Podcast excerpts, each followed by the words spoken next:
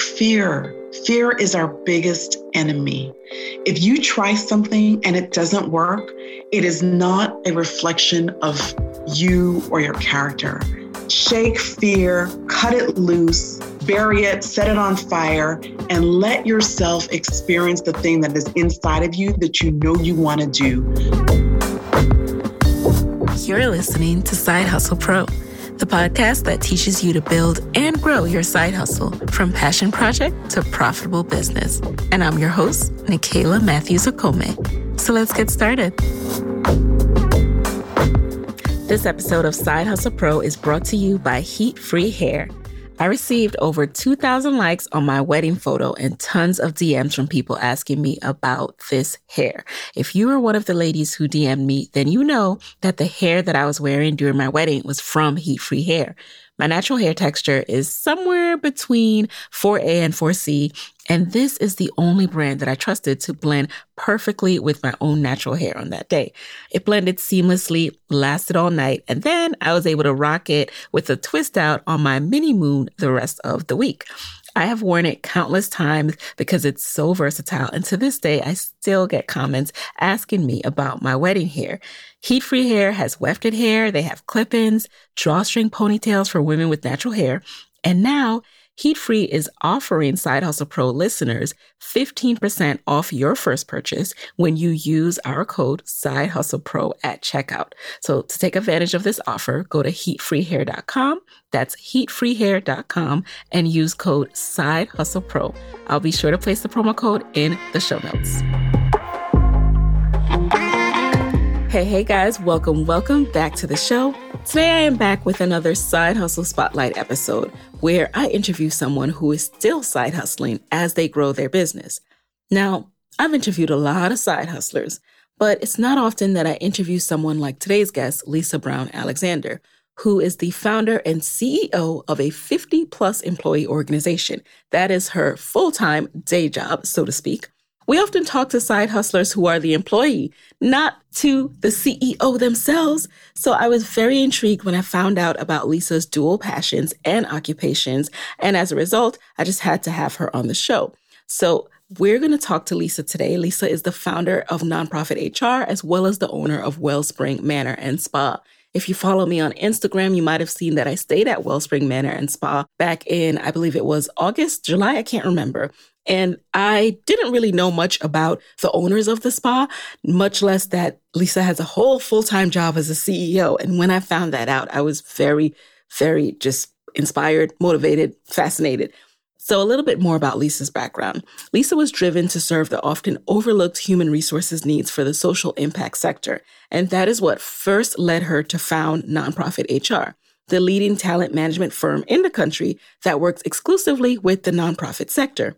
Today, fueled by the passion of 50 plus employees and consultants nationwide, the thriving company is helping many of the nation's most prominent nonprofit organizations get ahead through smart people management strategies. In the process, they're changing the way an entire sector thinks about talent and culture. In 2011, Lisa was even named one of Washington, D.C.'s top 25 minority business leaders by the Washington Business Journal. Now, at first glance, Nonprofit HR and the hospitality industry might not seem like they have anything in common, but Lisa has found a way to merge both of her worlds. And in today's episode, you will find out what led her to create the Wellspring Manor and Spa, even though she already had a booming career, and how she juggles being the boss at Nonprofit HR and at Wellspring Manor and Spa. So let's get right into it. Welcome to the guest chair, Lisa. Thank you so much. Glad to be here. Glad to have you. Um, so I already explained to everyone how I stayed at the wonderful Wellspring Manor and Spa, and later learned that you actually have a whole nother job. I do. But so amazed, I just had to have you in the guest chair to learn a little bit more. So I want to know what inspired your entrepreneurial leanings? Because not only did you found Wellspring, but then also your company, Nonprofit HR. That's right. That's right.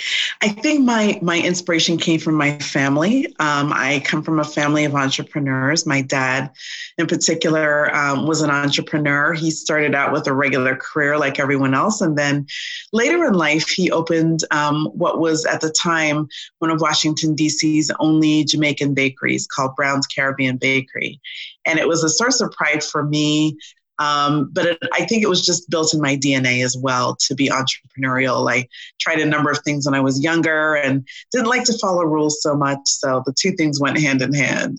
Okay. All right. Brown's Caribbean Bakery. Now, did you work there? Did you have a little restaurant time and ever explore that path? I, you know what? I did. I worked there when I was a student at Howard because we were right up the street from Howard. And I worked there um, in between classes and after class and whenever I could get there to help my dad. Um, and so at one point, uh, my sisters and I and a couple of our cousins talked about taking the bakery over from my dad when he started to express an interest in retiring. That didn't quite work out, but um, uh, we certainly had the interest. So, after attending Howard, what was your initial career path? My initial career path was in business. Um, so I pursued my degree in business at Howard and then got a job working for a consulting firm. And after that, moved into the nonprofit sector, which was the entree for my business, nonprofit HR. Mm, so, when and why did you start nonprofit HR? You know, I am all for doing things that other people haven't. And that has been kind of the recurring theme of my life. And so, um, working in the nonprofit sector for a number of years, what I observed was there is a need for human resources consulting services in a way that was nonprofit centric, that demonstrated an understanding of the sector and its nuances and I watched um, the need happen over and over again as I kind of moved up and through my career and said, you know what, I can do this. I can leverage and parlay the uh, HR experience that I had with my knowledge of this sector and create a firm that would respond specifically to the talent and culture needs of nonprofits. And, and that's what I did back in 2000. Isn't that amazing? I find what you just said to be so interesting because anything you do starts with that, you know what, I can do that. I can do this. Absolutely. and what do you think it is that allowed you to have that moment? Because I think that's what's holding a lot of people back. For whatever reason, you just don't think you can do this. Like, who, me? Of all people but what what do you think made you just have that connection? Because your background was in business. It wasn't in yes. hr specifically right? It wasn't. I mean when i was going to school you couldn't get a degree in hr i'm, okay. I'm a little bit older so it wasn't uh, that wasn't an option. Um, so you got a general degree in business and or business management and um, then you kind of fell into whatever your specific track was. And so no i didn't go into school with that in mind at all. What i what i knew though was that i wanted to chart my own course I watched my family do it. I watched others in my um, you know relatives do it. And i said why not? So I, I, I probably should have had more fear than i did but i didn't. And that was probably a good thing in retrospect right? That i didn't have fear because you're right. A lot of people talk themselves out of really wonderful ideas because they're afraid to fail. My mantra is you know be okay with failing just fail fast and when you fail fast, that means fall down, reassess, and quickly get back up and figure out what you're going to do next. Unfortunately, I, I, don't have failure to report with my nonprofit HR venture. We're now moving into our 20th year uh, with 50 employees around the country and um, servicing the needs of hundreds of nonprofits around the country. So it's been a very good journey through nonprofit HR. Congratulations. But what was the experience like building an HR company and team from the ground up? I mean, you have 50 now, but I imagine when it was just you, how did you go about starting to grow this business? I worked around the clock. I worked around the clock. I am not afraid to work, fortunately. Um, my family's Jamaican, so you can take it for whatever it's worth. all, of, all of the good stereotypes about Jamaicans having three jobs, I was one of those people.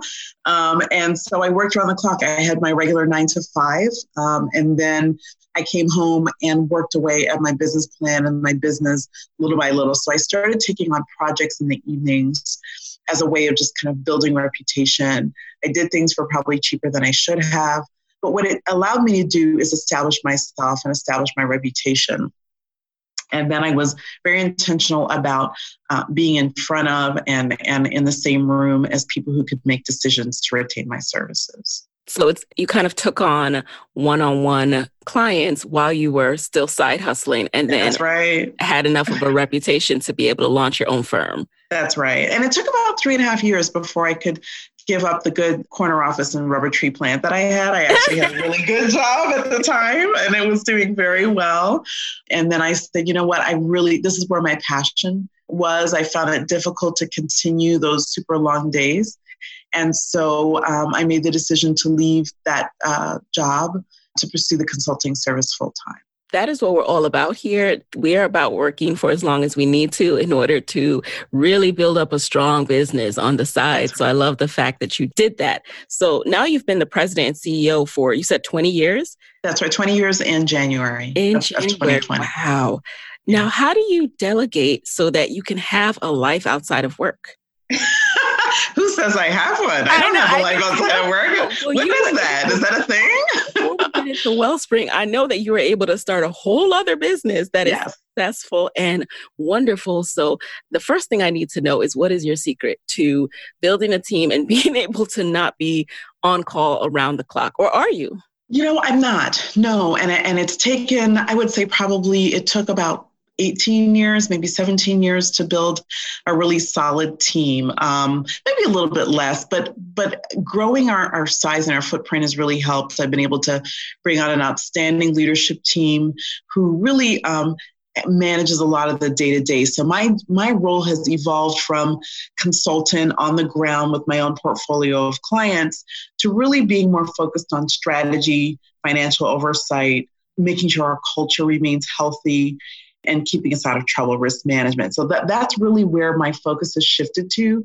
And that shift has allowed me to take on uh, and pursue other interests, right?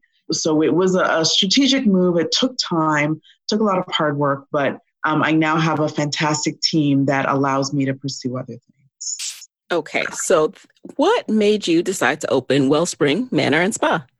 Same formula as nonprofit HR. I looked around the landscape of what was available and what was missing from my perspective as a consumer. And what I noted was that we, uh, people of color, we um, lament often about what isn't in our area. And we find ourselves going to other places to get the amenities that we say we want close to home.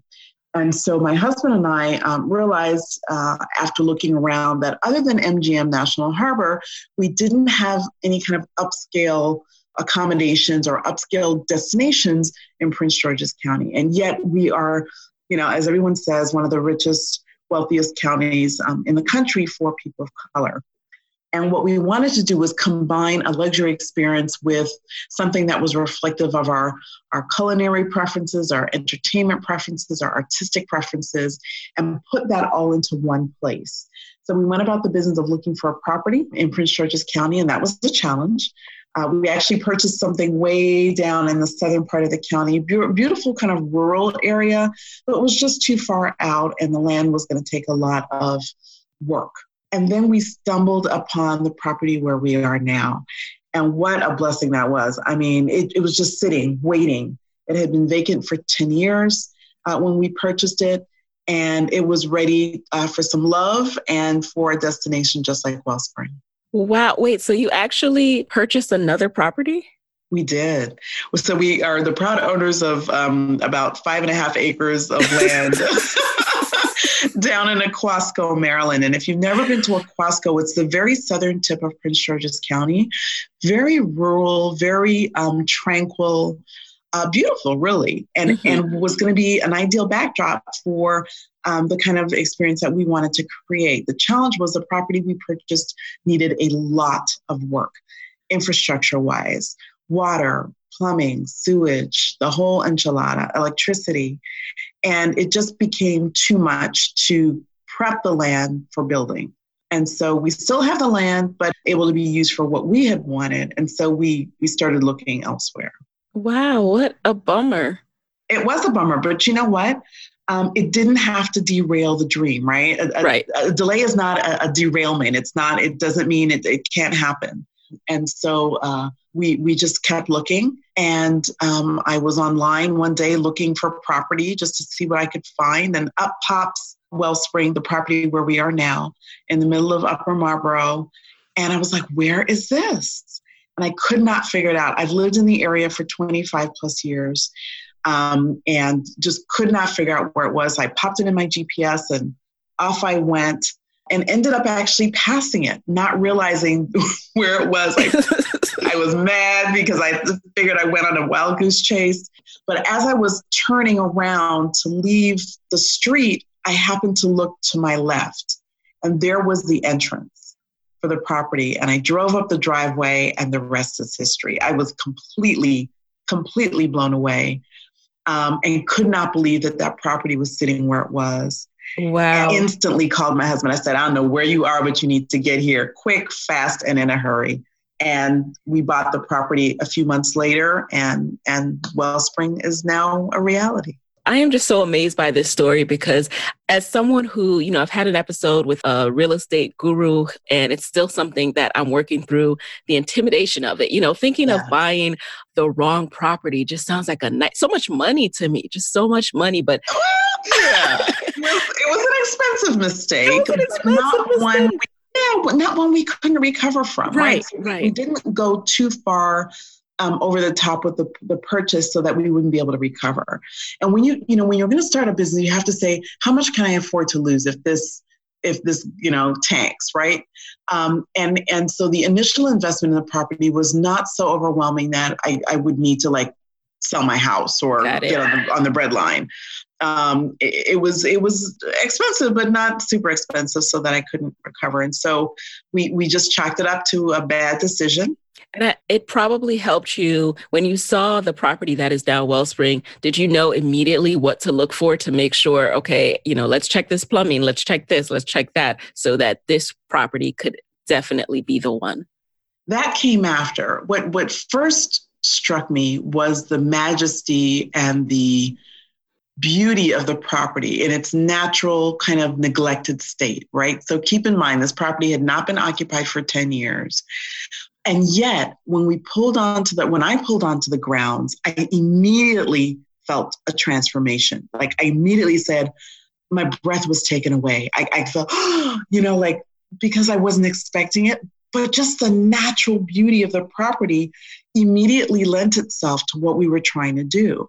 The scale and scope, the architecture of the house that is well over 100 years old, the size of the property, seven acres plus, the location, which, you know, we know location, location, location when you have a bricks and mortar business. It was centrally located. I didn't have to drive way down, you know, to southern Prince George's County. So everything about that confluence of, of facts was an amazing mixture. And there's no way I could have walked away from it. The good news is the house had great bones. And so we did go through the due diligence process of retaining an inspector and getting folks to come in to tell us um, you know, what needed to be fixed. And fortunately, it was not insurmountable. It was all stuff that could be done where we could put our footprint on it and still retain the integrity of the house and the integrity of the architectural period that in which it was built.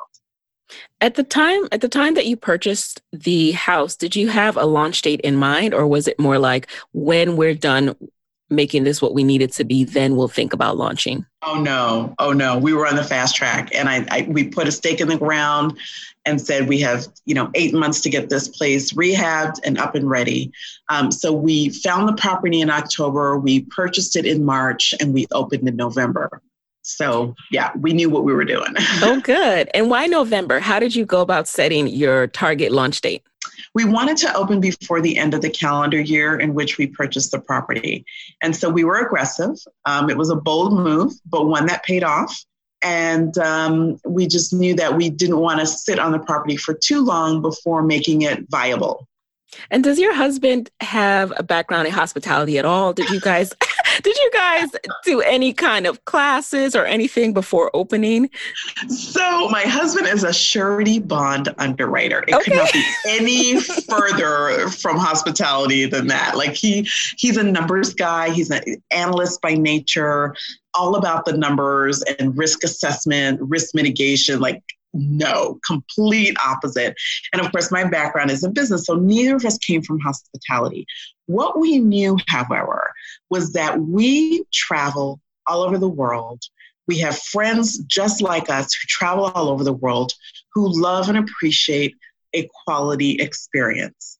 And that's what we knew. Like we knew our names, that that was the formula for success.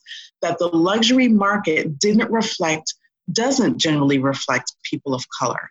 And so that mixture of personal experience and knowledge with a sound business opportunity is what was the catalyst for Wellspring putting on your business hat, putting on your marketing hat, how did you go about marketing Wellspring and getting those first visitors in?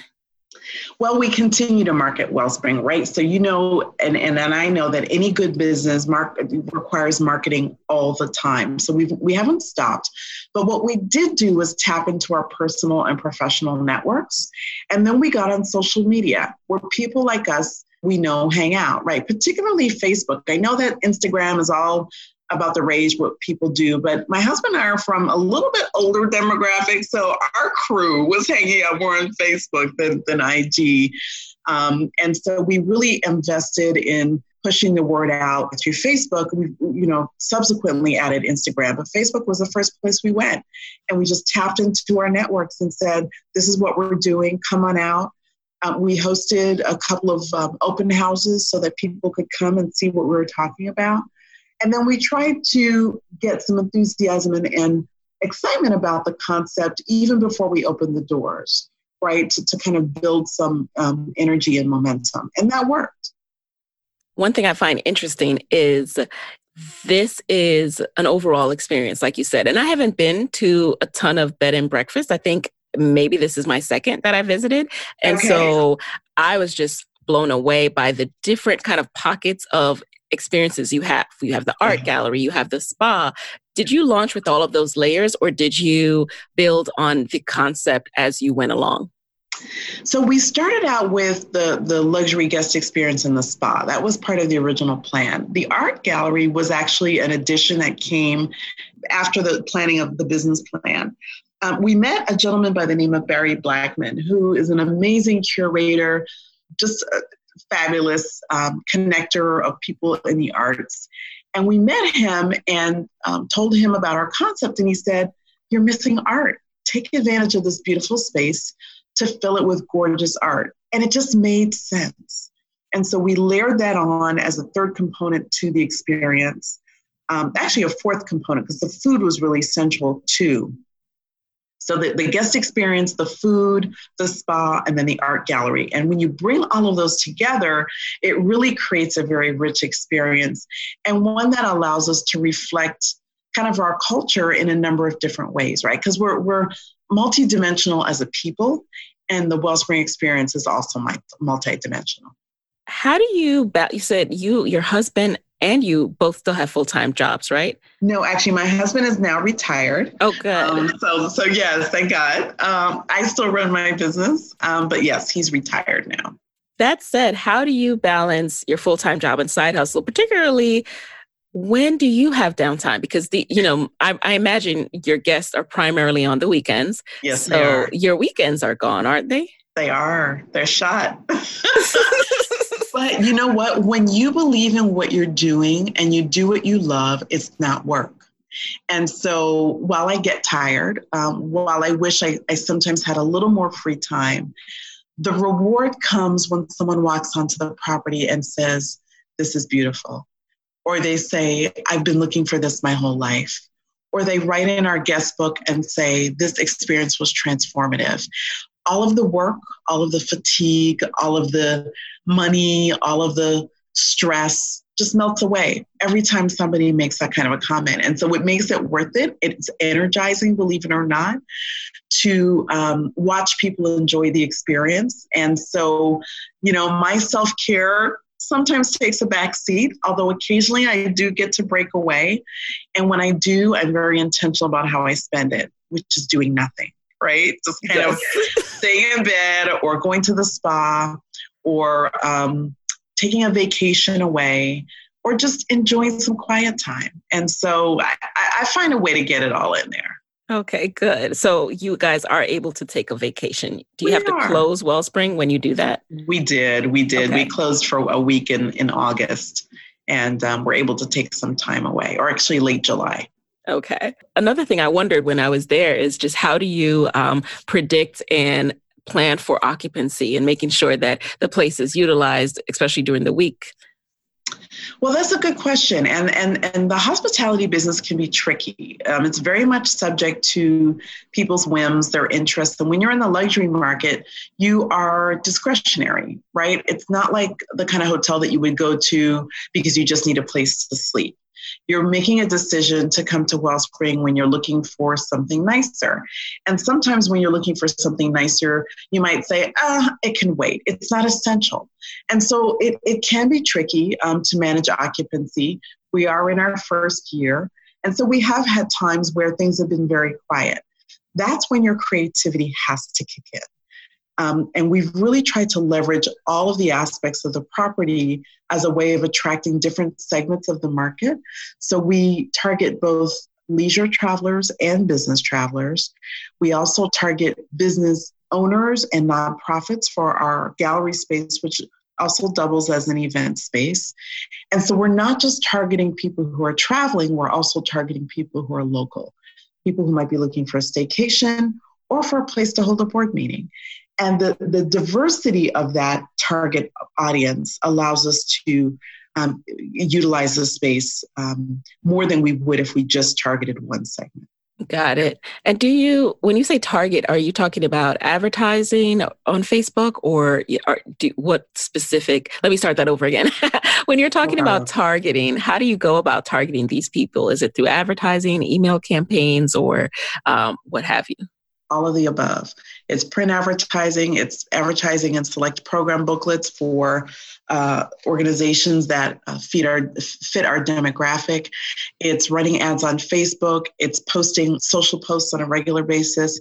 It's everything. It's word of mouth, it's being present at events where folks that we think would enjoy the experience are hanging out.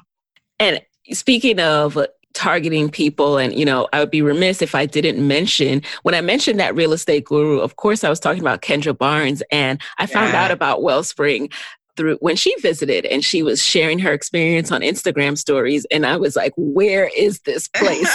I must I must go to this place. So and we're how, grateful for Kendra. Right. we are grateful. How do you work in work in the word of mouth without putting pressure on guests to just get the word out you know, the best word of mouth comes from ensuring that guests have a wonderful experience. It's hard to keep a good thing to yourself, right? Oh, yeah. Yep. And when you go somewhere and it's fabulous, you just naturally talk about it. So our goal is not really to, to get people to talk about it. Our goal is to make sure that they have a wonderful experience so it becomes natural for them to share with other people. I just went to this great spot. I was treated like gold. You've got to check it out. That's what we want. So our focus is on making sure the guest experience is top flight.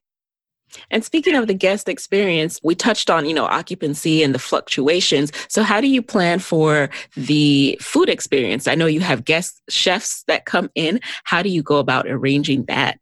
We do. We have a, network of chefs um, that we use. All of them are local. All of them are, are, are chefs of color. And we have continued to um, explore that network and find some really fabulous people. But in all honesty, we got started with a wonderful young woman by the name of Danielle. And Danielle was great at um, setting the bar for us. She was a, and is a highly talented emerging chef and she helped us uh, set some menus and, and, and kind of set the, the culinary experience in such a way that we were able to continue. She's since moved on. Um, she had some wonderful opportunities in front of her. But what it did was allow us to seek out other chefs who could uh, maintain that standard, right? So it's not just enough to have a good tasting meal, it needs to be beautifully presented. And so we pay attention to our serving utensils and, and the and the place settings and the room or the space where we serve.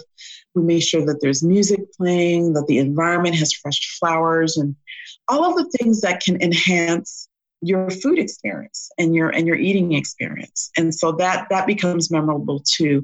And then of course I can't discount the powerful conversations that happen across the table when absolute strangers come together. Yes. share things in common that they might not have really realized. I mean, when was the last time you went to a Marriott and had a conversation with someone across the dinner table? Never. right? But at Wellspring, you can sit down with people who look like you or maybe people who don't and learn about them in a way that's relaxing and non-threatening. And we've we've seen some amazing conversations and really amazing friendships come out of that that evening experience. I really enjoyed that as well. And it was unique. You're absolutely right. It was unique. I, at first, it was like, oh, is this going to be awkward? But it was actually a lot of fun. really that was a lot of fun. Yeah. Are there things now that you've, so it's been almost a year, is that right? That's right. How, what things do you plan on maybe changing or adding as you've had a chance to reflect on what's worked, what hasn't worked? Do people want more food, for example, like all throughout mm-hmm. the day? You know, we do get occasional requests for dinner, and we can accommodate those requests on a one off basis. There's a whole other kind of operation that happens with dinner. And so it, it doesn't fit the business model financially or otherwise for us to offer dinner um, on a regular basis, but we certainly can do it on a one off. I think one of the things that we learned is that people like the familiar. Right, so we can introduce new things, but it needs to feel familiar, both uh, food wise and event wise. We've had good success with things like pain and sips and with music themed events, right? So where we, we've got live music, live entertainment, live jazz. Um, I'm not sure, for example, folks would come out to, to listen to classical music, or if they would if they would come out to eat food from a part of the world that maybe isn't as familiar to us as as Black folk, right? So mm-hmm. um, we have to kind of know our boundaries. We've tried to push them a couple of times. For example, we hosted a Latin night where all of the music and the food was Brazilian inspired. Um, that actually went well, and we brought in a, a Latin dance teacher, and it was a lot of fun. Uh, but I think what people relate to more are the things that they they they're familiar with, like like jazz, right? So we we've had good success with jazz music. We've had good success with you know upscale uh, but familiar food. So we're not sh- serving you know escargot and you know things that people won't eat. We're we're serving chicken and waffles and and really good omelets and and quiche and things that are good but don't take people too far out of their comfort zone. I'm glad you mentioned the business model because we have to get down to that as well. Because we know that you already talked about how much investment has gone in on the front end, and not everyone makes money when they start their side hustle, especially right. in its first year. So, talk to us more about the business model and what has been your experience with making money so far. so we haven't. Um, it's really been an investment, and in our business and our financial projections, we knew that the first couple of years would operate at a loss. We, we knew that going in, and fortunately, we're in a position where we could plan for that. Um, obviously, you try to mitigate financial loss wherever you can, but we knew that this was a new concept and for this area and it would take a little bit of time for people to embrace the concept and really get us to a place of full regular consistent occupancy. So we knew that we'd have to ride those storms out. Fortunately i still work. My husband was a, an excellent saver and so we were able to set money aside to to kind of take us through this initial period. And you know one of the reasons that so many businesses go under early is because of the lack of access to capital. So I recognize that and and and respect that. Um, in my in my business at nonprofit HR, I started out with very little overhead, so I didn't have to worry about it. But this business, Wellspring, is a high uh, kind of capital intensive um, undertaking. But we planned for it, and and we're riding that storm. How do you stay encouraged? Because I know for myself, when I have a, you know, as an entrepreneur, we're always looking at our books. When you have a month where it seems like you're just not going to hit the targets you want to yeah. hit, and you start getting a little uh, frustrated, not a little, a lot, and yeah. you have to keep the bigger picture in mind, but it can be daunting. You start to question, is this, is this the right path? Does this make yeah. sense? How do you ride the mental storms? You know, um, having started a business myself before. I'm I'm a, a consummate entrepreneur, right? So they, I, I'm okay for the the rough ride. I can I can hang with it. I think my husband, as a risk averse person, as a as a someone who is all about eliminating risk, it's been a harder walk for him. And I think, to be honest with you, it, we have to balance it as business partners. We're, we're husband and wife, but we're also business partners. And so, where I'm inclined to say, we can try this, we can try that, he's sometimes inclined to say, hold on, let's pull back, let's balance. And I think it's a really good balance that we have. It allows us to, to, to take calculated risk, but but to not just kind of go off the, the ranch. In terms of you know just making sure that we don't get discouraged, we have to look at the big picture and we look around us and say we are in kind of the mecca of folks with money who are looking for quality experiences. And we look around at other venues like the Salamander and the Ivy Hotel that are also owned by people of color. And we watch and see their success, and that allows us to keep going. Um, the Ivy Hotel is based in Baltimore. And when you think about Baltimore, you don't always think luxury, right? But it's an outstanding property in Baltimore City. And it really is a testament to what a quality experience can do for a brand. And it also enables you to understand that when you present a high quality experience, people will come. Their rates are significantly higher than ours, and yet they continue to attract guests and events. And so we know it's possible. It just takes time, and you have to be patient with the process. You have to be prepared to lose before you gain. Um, you can't go out and get those red bottom shoes with your first, you know, you got to put that money back in the bank and you've got to be, be, be prepared to weather the storm. Thank you for those reminders because I mean, it is definitely a period that I myself uh, go through all the time where I'm just, I have to remind myself of the bigger picture and not get That's scared, right. not get daunted. I love the fact that you can also shout out these other properties, but also recognize that there was still something missing and there was still a gap that you could fill That's and right. not be like, oh, this is already out here. Someone's already doing that. No, you saw the opportunity. Absolutely. And you know, Prince George's County is a beautiful county. It's gorgeous, Prince George's. I really believe it. And I think we have to tell the story differently than we have been. You know, there's a lot of what Prince George's County doesn't have. But what it has in our case is a new luxury destination that guests can enjoy without having to go far away. And we need to celebrate that. Not only Wellspring, but every business that commits itself to creating a, a quality experience for its patrons. Um, and I, I, you know, believe strongly in supporting other businesses. So as part of our business model, we source wherever we can from local businesses and businesses that are um, owned by people of color. And what's your ultimate goal as far as is this something you guys want to do multiple properties? Is this something that you're just hoping to scale within PG County? You know, um, I'm a sucker for punishment, so I could I could see myself doing this again in another location. Um, I think our immediate goal is to become the preferred luxury destination for travelers looking for a high quality, intimate experience in Prince George's County.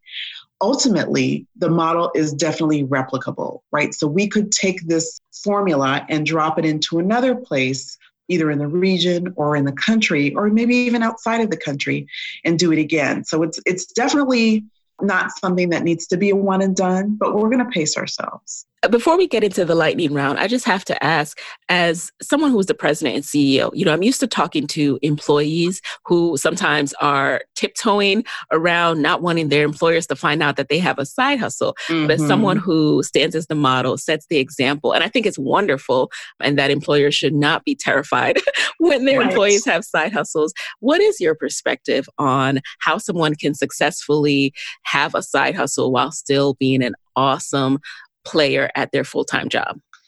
Well, it, it comes with dedication and focus. Um, you can pull it off as long as your work does not get compromised, right? On either end, either with your employer who's paying your, your salary for your nine to five, or with your business. And that means a commitment to quality and not necessarily quantity.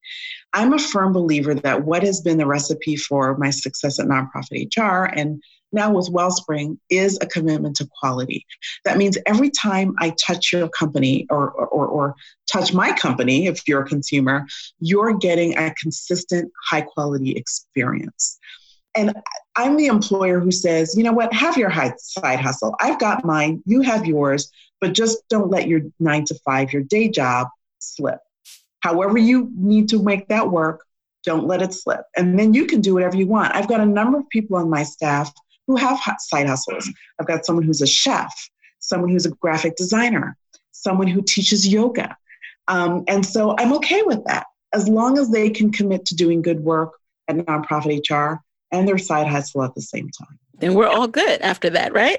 all we're all good. We're all good. All right. So now let's get into the lightning round. You just answer the very first thing that comes to mind. Are you ready? Okay, I'm ready. All right. Number one, what's the first resource that you can think of that has helped you in your side hustle that you can share with the Side Hustle Pro audience? Ooh, it's internal.